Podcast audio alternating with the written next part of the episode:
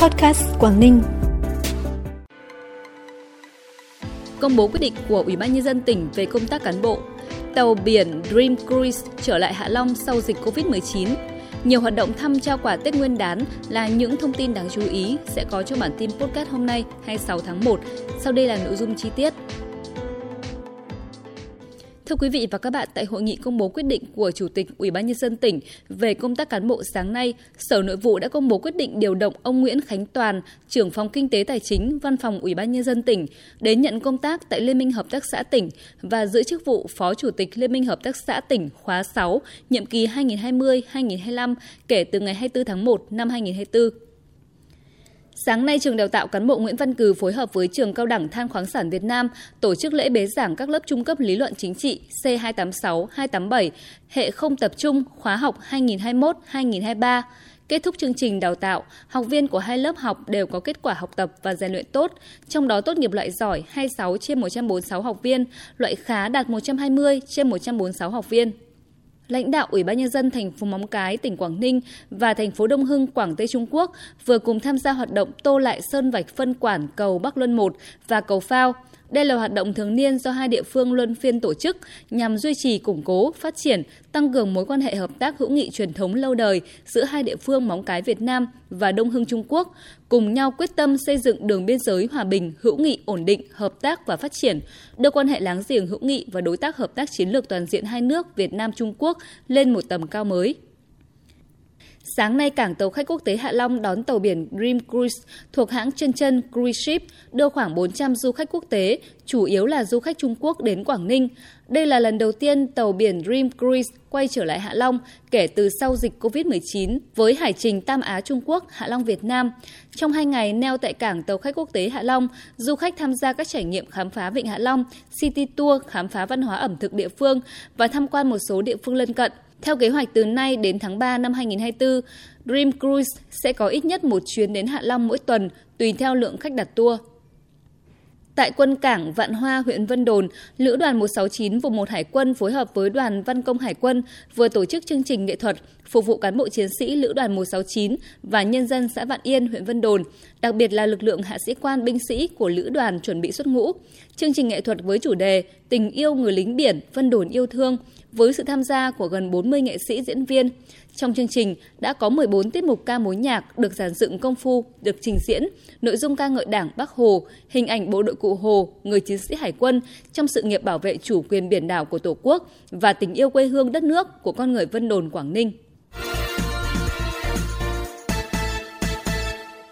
Bản tin tiếp tục với những thông tin đáng chú ý khác. Sáng nay, Ủy ban nhân dân thành phố Móng Cái, Bộ Chỉ huy Quân sự tỉnh Quảng Ninh tổ chức lễ khánh thành và bàn giao trụ sở Ban Chỉ huy Quân sự phường Trà Cổ, thành phố Móng Cái. Đây là trụ sở Ban Chỉ huy Quân sự cấp xã đầu tiên được xây dựng trên địa bàn tỉnh Quảng Ninh cũng như trên địa bàn quân khu 3. Công trình có tổng mức đầu tư trên 4 tỷ đồng từ nguồn ngân sách thành phố Móng Cái, được khởi công từ đầu tháng 8 năm 2023. Sau hơn 5 tháng thi công, công trình đã hoàn thành với quy mô 2 tầng, tổng diện tích sàn gần 400 m2. Khi đưa vào sử dụng, công trình sẽ giải quyết những khó khăn về nơi làm việc cũng như việc sinh hoạt, học tập cho cán bộ chiến sĩ, ban chỉ huy quân sự phường, từ đó tạo điều kiện để cán bộ chiến sĩ làm tốt nhiệm vụ quốc phòng, quân sự địa phương.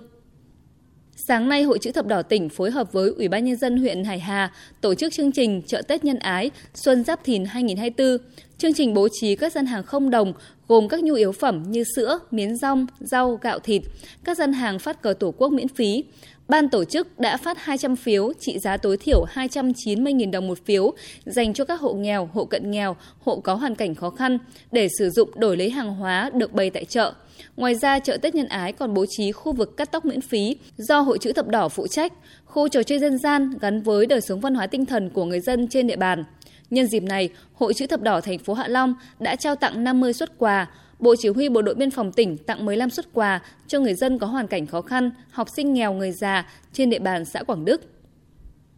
Cũng trong sáng nay, Ngân hàng Thương mại Cổ phần Sài Gòn Thương tín Sacombank chi nhánh Quảng Ninh phối hợp với Ủy ban Mặt trận Tổ quốc huyện Bình Liêu tổ chức chương trình ấm tình mùa xuân lần thứ 21 Xuân Giáp Thìn 2024, trao tặng quà Tết cho người nghèo, hộ gia đình chính sách, neo đơn, người khuyết tật trên địa bàn huyện.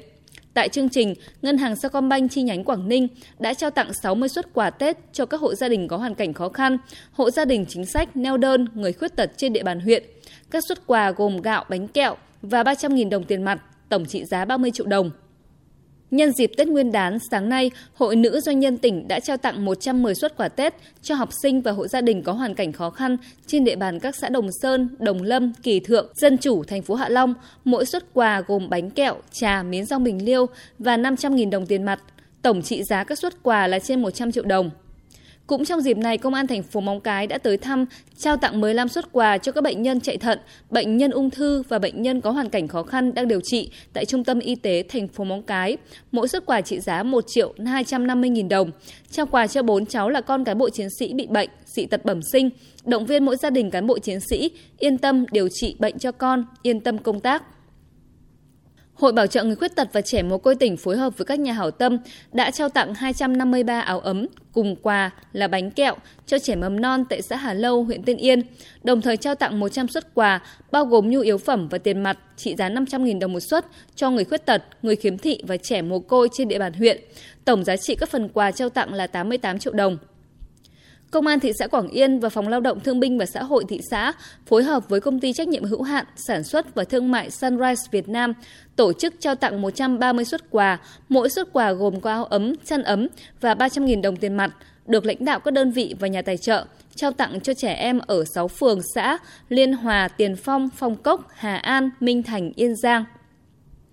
Phần cuối bản tin là thông tin thời tiết. Đêm nay và ngày mai, tỉnh Quảng Ninh chịu ảnh hưởng của áp cao lạnh lục địa suy yếu chậm, kết hợp với dòng siết gió Tây trên cao. Thời tiết các khu vực trong tỉnh phổ biến, nhiều mây, đêm và sáng có mưa, mưa nhỏ, trời rét, rét hại, có nơi rét đậm. Nhiệt độ cao nhất 15 độ, thấp nhất 10 độ.